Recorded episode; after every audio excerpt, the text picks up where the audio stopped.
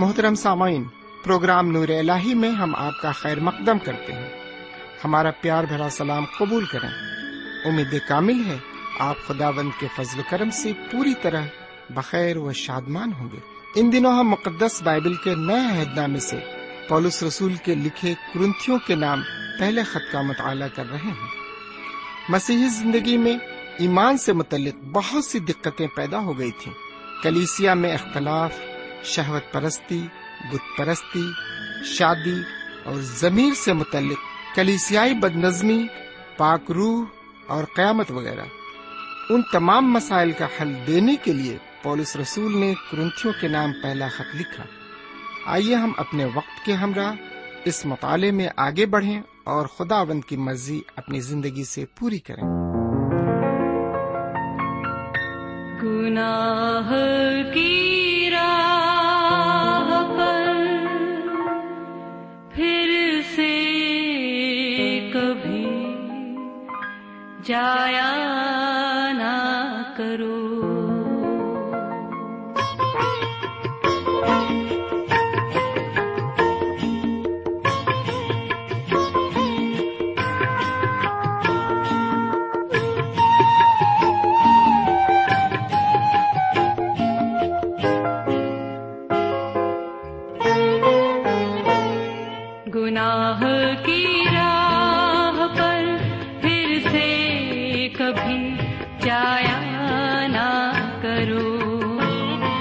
اندھیروں پر کبھی بھی تم یقین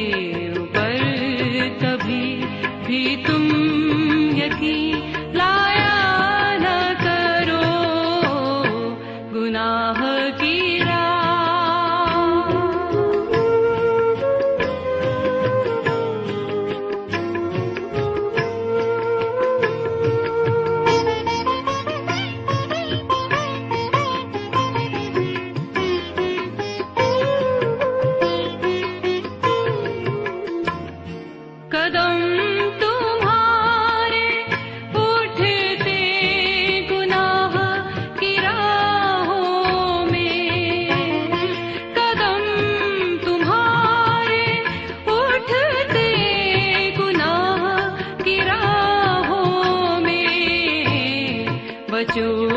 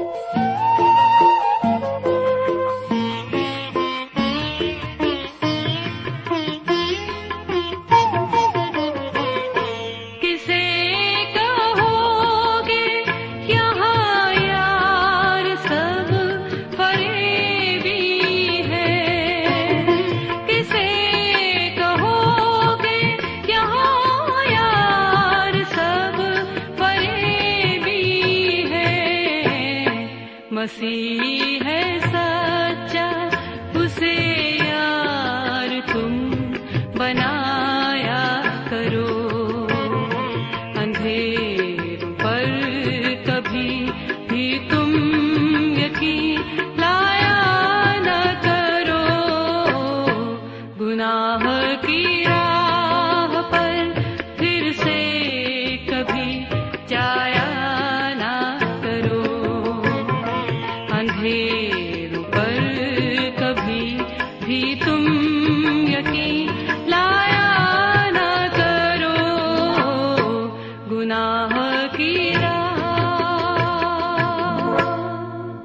راہ امید ہے کہ آپ پوری طرح خرافیت سے ہوں گے۔ میں بھی آپ کی دعاؤں کے وز بالکل ٹھیک ٹھاک ہوں اور مطالعے کے لیے پوری طرح تیار ہوں۔ سامعین، واقعی ہم کلام کے ذریعے بہت سی نایاب باتوں کو سیکھ رہے ہیں۔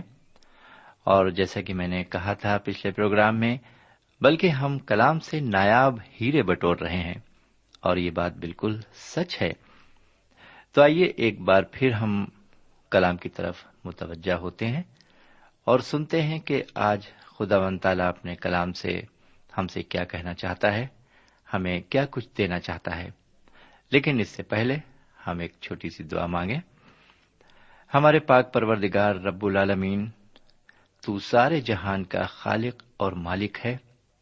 ہم تجھ سے منت اور سماجت کرتے ہیں کہ تو ہم پر اپنا رحم برابر قائم رکھ اپنا فضل اور اپنی سلامتی کا ہاتھ برابر قائم رکھ۔ ہم شکر گزار ہیں کہ ابھی تک تو نے اپنی سلامتی اور اپنے فضل کو ہم پر قائم کیا بھی ہے۔ آگے بھی تیری مہربانیاں ہم پر برابر بنی رہیں۔ آج کا جو مطالعہ ہم کرتے ہیں، اس پر تیری برکت ہو اور اس کے ایک ایک لفظ کو ہم بخوبی سمجھ سکیں اور اس کے مفہوم کو بھی سمجھ سکیں۔ یہ دعا ہم اپنے حضور کریم جناب سیدنا یسو مسیح کے وسیلے سے مانگتے ہیں۔ آمین۔ سامعین، آج ہم آپ کی خدمت میں کرنتھیوں کے پہلے خط کے پانچویں باپ کو رکھنے جا رہے ہیں۔ سامعین، اس باپ کے تحت ہم ایک خاص موضوع پر غور کریں گے اور وہ موضوع ہے گناہ کا غلبہ۔ گناہ کا غلبہ۔ تو آئیے پہلے ہم اس موضوع سے متعلق ایک عبارت پڑھتے ہیں۔ یہ عبارت پہلی آیت سے لے کر آٹھویں آیت تک ہے۔ یہاں اس طرح لکھا ہوا ہے۔ یہاں تک سننے میں آیا ہے کہ تم میں حرام کاری ہوتی ہے، بلکہ ایسی حرام کاری جو غیر قوموں میں بھی نہیں ہوتی۔ چنانچہ تم میں سے ایک شخص اپنے باپ کی بیوی کو رکھتا ہے اور تم افسوس تو کرتے نہیں تاکہ جس نے یہ کام کیا وہ تم میں سے نکالا جائے، بلکہ شیخی مارتے ہو۔ لیکن میں گو جسم کے اعتبار سے موجود نہ تھا، مگر روح کے اعتبار سے حاضر ہو کر گویا بحالت موجودگی ایسا کرنے والے پر یہ حکم دے چکا ہوں کہ جب تم اور میری روح ہمارے خداوند یسو مسیح کی قدرت کے ساتھ جمع ہو، تو ایسا شخص ہمارے خداوند یسو کے نام سے جسم کی ہلاکت کے لیے شیطان کے حوالے کیا جائے، تاکہ اس کی روح خداون یسو کے دن نجات پائے۔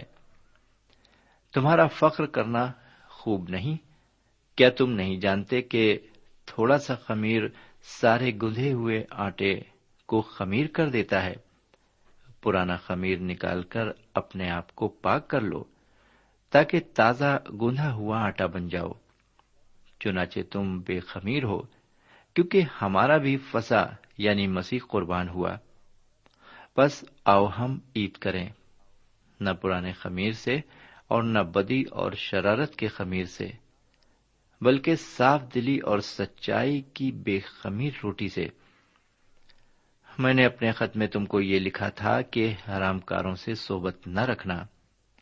یہ تو نہیں کہ بالکل دنیا کے حرام کاروں یا لالچیوں یا ظالموں یا بت پرستوں سے ملنا ہی نہیں۔ کیونکہ اس صورت میں تو تم کو دنیا ہی سے نکل جانا پڑتا۔ لیکن میں نے تم کو در حقیقت یہ لکھا تھا کہ اگر کوئی بھائی کہلا کر حرام کار یا لالچی یا بت پرست یا گالی دینے والا یا شرابی یا ظالم ہو، تو اس سے صوبت نہ رکھو، بلکہ ایسے کے ساتھ کھانا تک نہ کھانا، کیونکہ مجھے باہر والوں پر حکم کرنے سے کیا واسطہ؟ کیا ایسا نہیں ہے کہ تم تو اندر والوں پر حکم کرتے ہو، مگر باہر والوں پر خدا حکم کرتا ہے؟ بس اس شریر آدمی کو اپنے درمیان سے نکال دو۔ سامن، یہاں پر یہ عبارت ختم ہوتی ہے۔ میرے بھائی، جیسا کہ آپ کو میں پہلے بتا چکا ہوں کہ کرنتس شہر میں گناہ کی جڑیں بہت مضبوط تھیں۔ یہ پیسے والا شہر تھا، کیونکہ یہ تجارتی مرکز تھا۔ یہاں کے لوگوں کو خدا اور مذہب پرستی سے کوئی لگاؤ نہیں تھا۔ یہاں کے لوگوں کی پوری زندگی گناہ میں غرقاب تھی۔ یہاں کے لوگوں کی زندگی میں ایسے گھنونے گناہ پائے جاتے تھے جن کو کان بھی سننا گوارا نہیں کرتے۔ لیکن پھر بھی ہم اپنی نصیحت کے لیے انہیں دیکھیں گے کہ وہ کون سے گناہ تھے۔ پہلی آیت کو پھر سے سنیے۔ عبارت مرقوم ہے۔ یہاں تک کہ سننے میں آیا ہے کہ تم میں حرام کاری ہوتی ہے، بلکہ ایسی حرام کاری جو غیر قوموں میں بھی نہیں ہوتی۔ جو غیر قوموں میں بھی نہیں ہوتی۔ میرے بھائی، سنا آپ نے۔ کرنتھس کے لوگ اس حد تک گناہ میں آگے بڑھ گئے تھے۔ ان میں حرام کاری کا گناہ کافی عروج پر تھا۔ اور ایسی حرام کاری ہوتی تھی جو اس وقت کی غیر قوموں میں بھی نہیں ہوتی تھی۔ میرے بھائی، یہاں جناب پولس مسیحی مومنین سے مخاطب ہیں۔ یہ لوگ جناب سیدنا یسو مسیح پر ایمان تو لے آئے تھے، لیکن گناہ کا دخل ان کی زندگی سے نہیں گیا تھا۔ جناب پولس کہتے ہیں کہ تم میں سے ایک شخص اپنے باپ کی بیوی کو رکھتا ہے۔ میرے بھائی، ان کی زندگی میں سوتیلی ماں کی کوئی عزت نہیں تھی۔ یہ ان میں سب سے بڑی حرام کاری تھی۔ اور یہ اس بات سے شرمندہ بھی نہیں ہوتے تھے۔ آگے دوسری آیت میں جناب پولس کیا کہتے ہیں؟ ذرا غور سے سنیے۔ اور تم افسوس تو کرتے نہیں، تاکہ جس نے یہ کام کیا وہ تم میں سے نکالا جائے، بلکہ شیخی مارتے ہو۔ میرے بھائی، پہلی بات تو یہ کہ ان میں اتنے زیادہ گھنونے گناہ کی جڑیں پھیلی ہوئی تھیں پھر اس پر سونے پہ سہاگا یہ کہ وہ اپنے اس گناہ پر شرماتے بھی نہیں تھے، بلکہ شیخی مارتے تھے۔ میرے بھائی، جیسا کہ آج بھی کچھ لوگ دیکھنے میں آتے ہیں، جو برا کام کرتے ہیں، گناہ کرتے ہیں، اس سے شرماتے بھی نہیں ہیں، بلکہ الٹی شیخ ہی مارتے ہیں۔ میں نے کئی لوگوں کو دیکھا جو شراب پیتے ہیں شراب پی کر وہ بڑا فخر کرتے ہیں۔ فخر سے کہتے ہیں، میں یہ سی شراب پیتا ہوں۔ بہت سے لوگ ہیں جو سگریٹ پیتے ہیں۔ فخر سے ساتھ کہتے ہیں کہ میں یہ سی سگریٹ پیتا ہوں۔ اور اس طرح سے ایک بار ایک نوجوان نے مجھے ایک ڈبا دکھایا تھا، جس کو گٹکا کہتے ہیں، جو کھایا جاتا ہے، چورا ہوتا ہے جو۔ اس نے بڑے فخر ساتھ مجھ سے کہا تھا، ڈیڑھ ہزار کا میرا خرچہ تو یہی ہے۔ شرماتے بھی نہیں۔ میرے بھائی، ہم دیکھتے ہیں کہ دنیا کے شروع سے ایسے شیخی باز رہے ہیں جو گناہ کرنے کے بعد شیخی مارتے ہیں۔ فرون نمرود ایزابل اور اخیب اس بات کے ثبوت ہیں۔ اخیب ایک بادشاہ تھا اور ایزابیل اس کی بیوی تھی۔ یہ دونوں نئے نئے گناہوں کو ایجاد کیا کرتے تھے۔ جی ہاں یہ گناہوں کی جننی تھے، جننی کہے جاتے تھے۔ نئے نئے گناہوں کو ایجاد کرتے تھے۔ جیسے کمپنیاں نئے نئے ماڈل ایجاد کرتی ہیں، نئی نئی چیزیں ایجاد کرتی ہیں۔ یہ بھی ایک ایسی کمپنی تھے جو نئے نئے گناہوں کو ایجاد کرتے تھے۔ اور ان گناہوں کو انجام دے کر یہ شیخی بھی مارا کرتے تھے۔ میرے بھائی، دور حاضرہ میں بھی ایسے لوگوں کی کمی نہیں ہے جو نہ صرف گناہ کرتے ہیں، بلکہ ان کے کرنے کے بعد شیخی بھی مارا کرتے ہیں۔ سامعین، میں نے کئی شرابیوں کو یہ کہتے سنا کہ اگر ہم پیتے ہیں تو اپنے پیسے کی پیتے ہیں۔ اس میں لوگوں کا دل کیوں پھٹتا ہے؟ اسی طرح جواری بھی یہی کہتے ہیں، میں جواں اپنی کمائی سے کھیلتا ہوں، لوگوں کی گرہ سے کیا جاتا ہے؟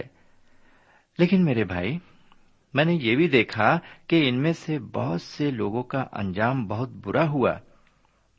یہ بری طرح برباد ہوئے اور اپنا وجود تک کھو بیٹھے۔ میرے بھائی، ایسے لوگوں کی زندگی میں ایک بہت بڑی ہلاکت آتی ہے۔ جناب پالوس کہتے ہیں کہ تمہیں ایسی باتوں پر افسوس کرنا چاہیے، نہ کہ تم فخر کرتے اور شیخی مارتے ہو۔ میرے بھائی، ایک چیز ہم اور ان کے درمیان دیکھتے ہیں۔ وہ یہ کہ جو لوگ اس طرح کی حرام کاری کرتے ہیں، وہ تو حرام زادے ہیں ہی۔ لیکن باقی لوگ بھی شیخی مار کر یہ کہتے ہیں کہ فلاں شخص نے ہمارے درمیان ایسا کام کیا۔ وہ اس حرام کاری پر ہنستے اور مزہ لیتے ہیں۔ لیکن جناب پولس بڑی صاف گوئی کے ساتھ کہتے ہیں کہ ایسا شخص تمہارے بیچ سے نکال دیا جائے۔ بہرکیف آگے بڑھتے ہوئے چھٹی آیت کو دیکھتے ہیں۔ عبارت اس طرح مرقوم ہے۔ تمہارا فخر کرنا خوب نہیں؟ کیا تم نہیں جانتے کہ تھوڑا سا خمیر سارے گندے ہوئے آٹے کو خمیر کر دیتا ہے؟ تمہارا فخر کرنا خوب نہیں؟ کیا تم نہیں جانتے کہ تھوڑا سا خمیر سارے گندے ہوئے آٹے کو خمیر کر دیتا ہے؟ میرے بھائی، تھوڑا خمیر سارے گندے ہوئے آٹے کو خمیر کر دیتا ہے۔ اسی طرح صرف ایک مچھلی سارے تالاب کو گندا کر دیتی ہے۔ جسم پر کینسر کا ایک چھوٹا سا داغ سارے جسم کو داغی بنا دیتا ہے۔ اسی طرح ایک چھوٹا سا گناہ ساری زندگی کو گنہگار بنا دیتا ہے۔ تو اس لیے ہمیں کیا کرنا چاہیے؟ آئیے اس کے لیے ساتویں آیت کو دیکھیں کہ جناب پولس کیا کہتے ہیں۔ پرانا خمیر نکال کر اپنے آپ کو پاک کر لو، تاکہ تازہ گندھا ہوا آٹا بن جاؤ۔ چنانچہ تم بے خمیر ہو، کیونکہ ہمارا بھی فسا یعنی مسیح قربان ہوا۔ ایک بار پھر سنیے، پرانا خمیر نکال کر اپنے آپ کو پاک کر لو، تاکہ تازہ گندھا ہوا آٹا بن جاؤ۔ چنانچہ تم بے خمیر ہو، کیونکہ ہمارا بھی فسا یعنی مسیح قربان ہوا۔ جناب پولس، کرنتھس کے لوگوں کو صلاح دیتے ہیں کہ پرانا خمیر اپنے اندر سے نکال کر پھینک دو اور اپنے آپ کو پاک کر لو۔ میرے بھائی، یہ پرانا خمیر ہے کیا؟ جی ہاں یہ پرانا خمیر کیا ہے؟ یہ ہماری گناہ آلودہ فطرت ہے، جو نجات پانے کے بعد بھی گناہ کی طرف مائل ہوتی ہے۔ ہمیں اپنی زندگی میں ایسی فطرت کو مٹا دینا چاہیے، جس سے طرح طرح کے گناہ سرزد ہوں۔ میرے بھائی، اگر جناب سعید مسیح کو قبول کرنے اور نجات پانے کے بعد بھی ہماری زندگی میں جلن، حسد اور لالچ پایا جاتا ہے اور اس کے علاوہ اور بھی گناہ پائے جاتے ہیں، تو مطلب صاف ہے کہ ہمارے اندر بھی، ابھی بھی پرانا خمیر پایا جاتا ہے۔ جی ہاں ابھی بھی پرانا خمیر پایا جاتا ہے۔ جناب پولس کہتے ہیں کہ ہم اس خمیر کو اپنی زندگی سے نکال کر اپنے آپ کو پاک کر لیں اور تازہ گندھا ہوا آٹا بن جائیں۔ سامعین، جو لوگ جناب سیدنا مسیح پر ایمان لاتے ہیں، وہ بے خمیر بن جاتے ہیں۔ کیونکہ سیدنا مسیح بھی بے خمیر تھے۔ خمیر گناہ کو ظاہر کرتا ہے۔ اور جناب سیدنا مسیح بے گناہ تھے۔ وہ بے گناہی کی حالت میں سلیب پر قربان ہوئے۔ اس لیے جو کوئی ان پر ایمان لاتا ہے، وہ بھی گناہوں سے نجات پاتا ہے۔ آگے آٹھویں آیت میں جناب پولس کہتے ہیں کہ پھر آؤ ہم عید کریں۔ نہ پرانے خمیر سے اور نہ بدی اور شرارت کے خمیر سے، بلکہ صاف دلی اور سچائی کی بے خمیر روٹی سے۔ آئیے تھوڑا سا اور آگے بڑھتے ہیں اور کرنتھیوں کے پہلے خط کے پانچویں باپ کی نویں آیت سے لے کر تیرہویں آیت تک عبارت پر ایک بار پھر نظر ڈالتے ہیں۔ پانچویں آیت سے نویں آیت تک یہاں لکھا ہوا ہے جسم کی ہلاکت کے لیے شیطان کے حوالے کیا جائے، تاکہ اس کی روح خداون یسو کے دن نجات پائے۔ تمہارا فخر کرنا خوب نہیں؟ کیا تم نہیں جانتے کہ تھوڑا سا خمیر سارے گندے ہوئے آٹے کو خمیر کر دیتا ہے؟ پرانا خمیر نکال کر اپنے آپ کو پاک کر لو، تاکہ تازہ گندھا ہوا آٹا بن جاؤ۔ چنانچہ تم بے خمیر ہو کیونکہ ہمارا بھی فضا یعنی مسیح قربان ہوا۔ بس آؤ ہم عید کریں۔ نہ پرانے خمیر سے اور نہ بدی اور شرارت کے خمیر سے، بلکہ صاف دلی اور سچائی کی بے خمیر روٹی سے۔ میں نے اپنے خط میں تم کو یہ لکھا تھا کہ حرام کاروں سے صحبت نہ رکھنا۔ یہ تو نہیں لکھا کہ بالکل دنیا کے حرام کاروں یا لالچیوں یا ظالموں یا بت پرستوں سے ملنا ہی نہیں، کیونکہ اس صورت میں تو تم کو دنیا ہی سے نکل جانا پڑتا۔ لیکن میں نے تم کو در حقیقت یہ لکھا تھا کہ اگر کوئی بھائی کہلا کر حرام کار یا لالچی یا بت پرست یا گالی دینے والا یا شرابی یا ظالم ہو تو اس سے صحبت نہ رکھو۔ بلکہ ایسے کے ساتھ کھانا تک نہ کھانا، کیونکہ مجھے باہر والوں پر حکم کرنے سے کیا واسطہ؟ کیا ایسا نہیں ہے کہ تم تو اندر والوں پر حکم کرتے ہو، مگر باہر والوں پر خدا حکم کرتا ہے۔ بس اس شریر آدمی کو اپنے درمیان سے نکال دو۔ میرے بھائی، جناب پولوس یہاں ایک چیز اور صاف کرتے ہیں۔ وہ کہتے ہیں کہ میں نے تم کو یہ لکھا تھا کہ حرام کاروں سے صحبت نہ رکھنا۔ یہ تو نہیں لکھا تھا کہ دنیا کے حرام کاروں یا لالچیوں یا ظالموں یا بت پرستوں سے ملنا ہی نہیں۔ وہ کہتے ہیں کہ اس صورت میں تو تم کو دنیا سے سنیاس لینا پڑ جائے گا۔ دنیا کو چھوڑنا پڑ جائے گا۔ میں نے تو یہ لکھا تھا کہ ایسے شخص کے ساتھ صحبت نہ رکھنا۔ بلکہ ایسے شخص کے ساتھ کھانا تک نہ کھانا۔ میرے بھائی، ایک مسل ہمیشہ کہی جاتی ہے کہ تخم تاثیر صحبت کا اثر۔ تخم تاثیر صحبت کا اثر۔ جیسا بیج ہوگا، ویسی ہی اس کی تاثیر ہوگی۔ جیسا بیج ہوگا، ویسی ہی اس کی تاثیر ہوگی۔ اور جیسی صحبت ہوتی ہے، ویسا ہی اس کا اثر ہوتا ہے۔ بہرکیف جناب پولس کرنتھیوں سے کہتے ہیں کہ یہ سب باتیں میں تمہیں اس لیے لکھ رہا ہوں کہ میں تم پر اپنا کچھ حق سمجھتا ہوں۔ باہر والوں پر میرا کیا اختیار ہے؟ باہر والوں پر میرا کیا حق ہے؟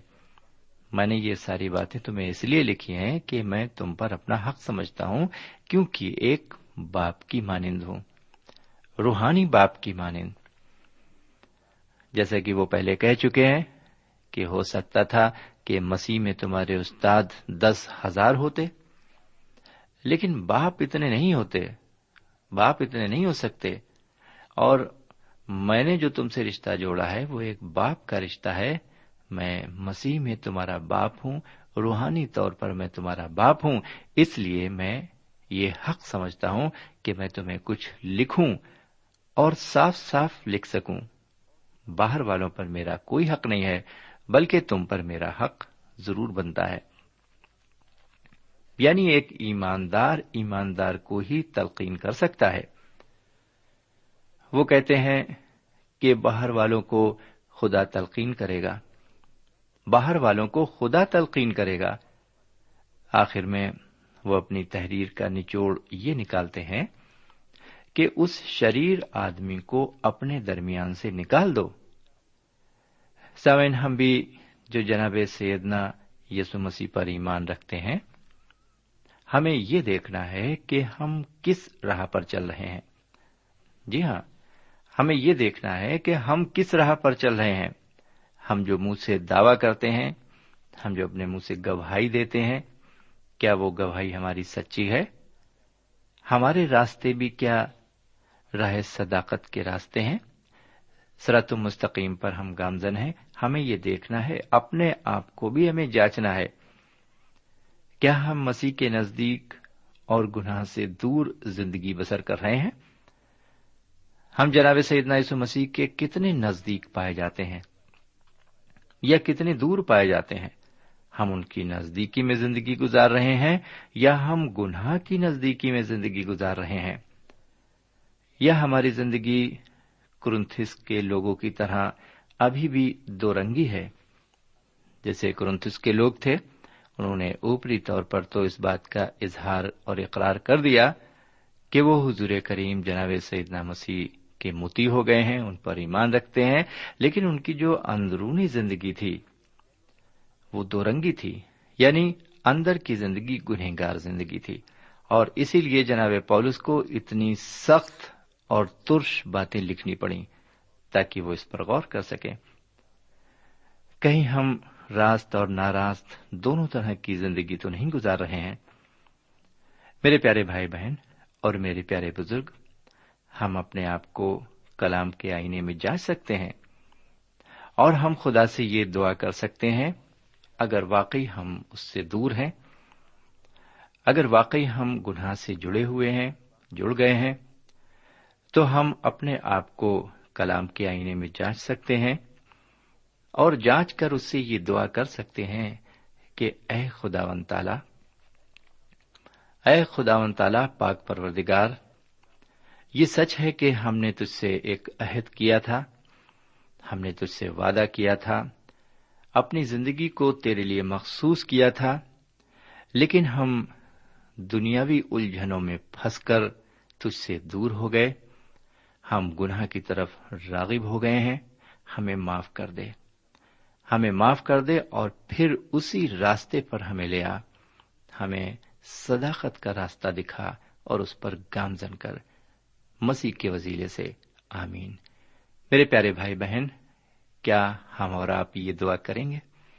جی ہاں اگر یہ دعا کریں گے تو یقیناً وہ ہمیں سرت مستقیم پر آج ہی اور ابھی گامزن کرے گا۔ سمین اب یہیں پر ہم آج کا مطالعہ ختم کرنا چاہتے ہیں۔ ہمیں اجازت دیجیے خدا حافظ۔ سامعین، اس مطالعے سے آپ کو روحانی تقویت حاصل ہوئی ہوگی۔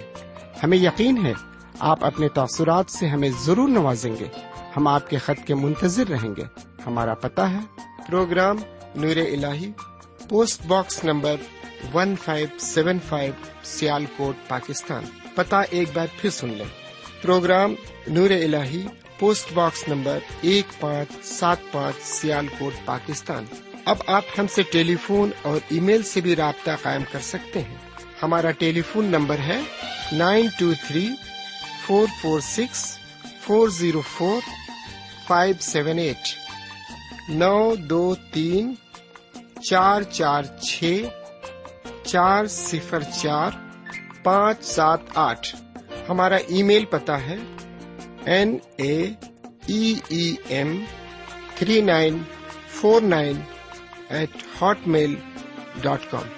N A M three nine four nine eight Hotmail dot com. ہمارے پروگرام کا وقت اب یہیں پر اختتام پذیر ہوتا ہے۔ اگلے پروگرام میں خدا کے کلام کے ساتھ پھر ملیں گے۔ تب تک کے لیے اجازت دیں۔ خدا حافظ۔